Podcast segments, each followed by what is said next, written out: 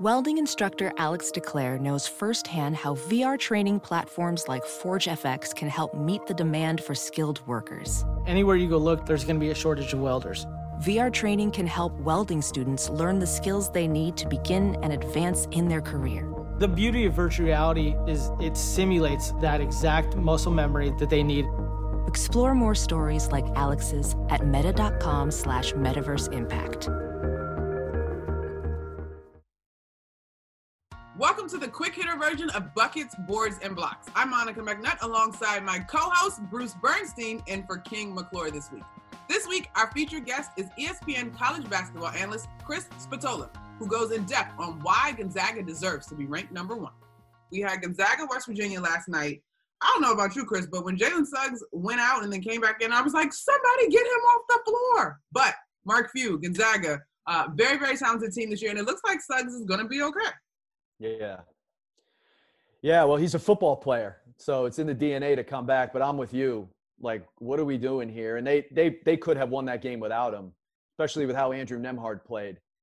Uh, I I think it's Mark Few's deepest team, and that's saying a lot because he's had really good teams. That team in 2016 was very deep, but I, I think this is his deepest team. They go two to three deep at every position. They have post scoring. They have perimeter shooting. They have guards like Suggs who can get into the paint and take you off the dribble.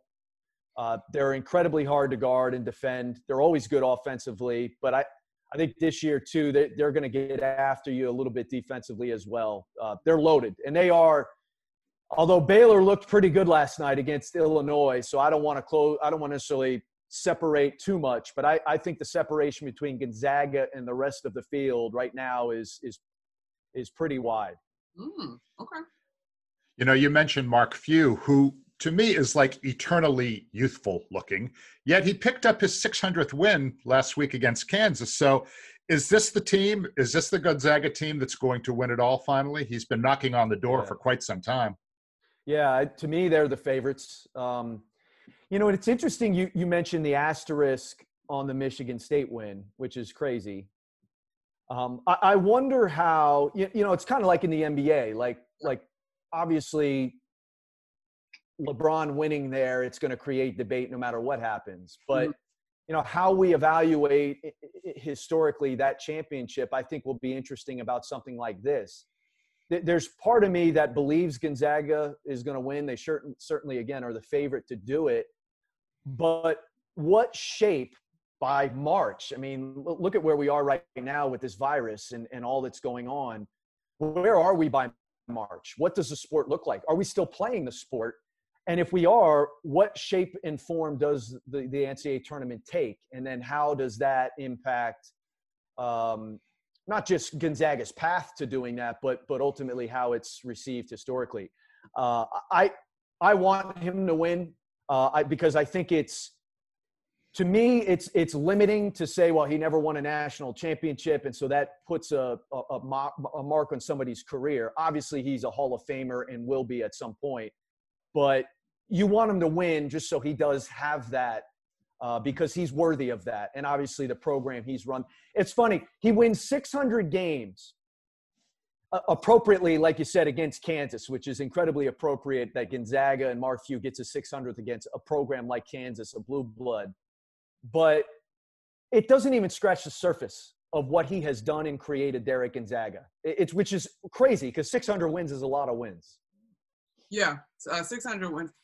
That's I, and you know what? It's funny because just in the big basketball conversation, I'm always mindful, of course, in the analyst chair, but even as a fan, to truly appreciate greatness, right? Like the great ones make it look easy, you know what I mean? But what they have poured into it, whether it's Few in his 600 wins, the multiple titles LeBron has, any of the greats of the game, like it looks easy, but we really need to be respecting what they're accomplishing, like to the umpteenth degree.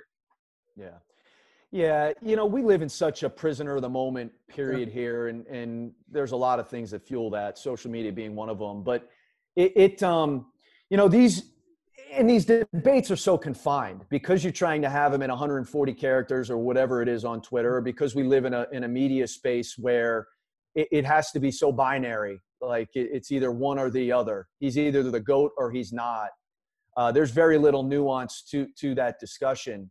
Um, you know, I think we learned more about LeBron James and some of the losses he he suffered in the finals than we did in the wins. Uh, and and I think that unfortunately that doesn't enter the conversation enough.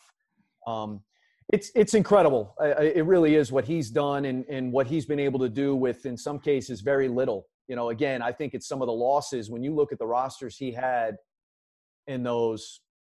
It, it's crazy, and so I I think a lot of it gets to how we discuss winners and how we discuss winning, and and we put people in those categories. But uh, Mark Few, it, it, there's no question. Again, look at what he's done at Gonzaga. At Gonzaga, Mm-hmm. He's got a team that is loaded. I mean, loaded, so separated from the field in a world where it's just not built for that to happen. Like we live in a Power Five world in terms of the conferences, certainly in football, but it's that way in basketball. I mean, there are definitely the haves and the have nots.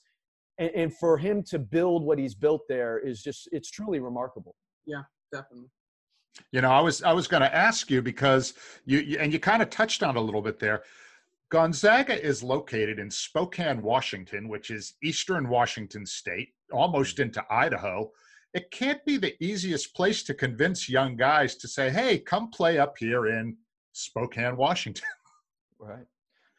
No, it's not. I, I don't know if you guys have been there. Uh, I don't know how they get the the.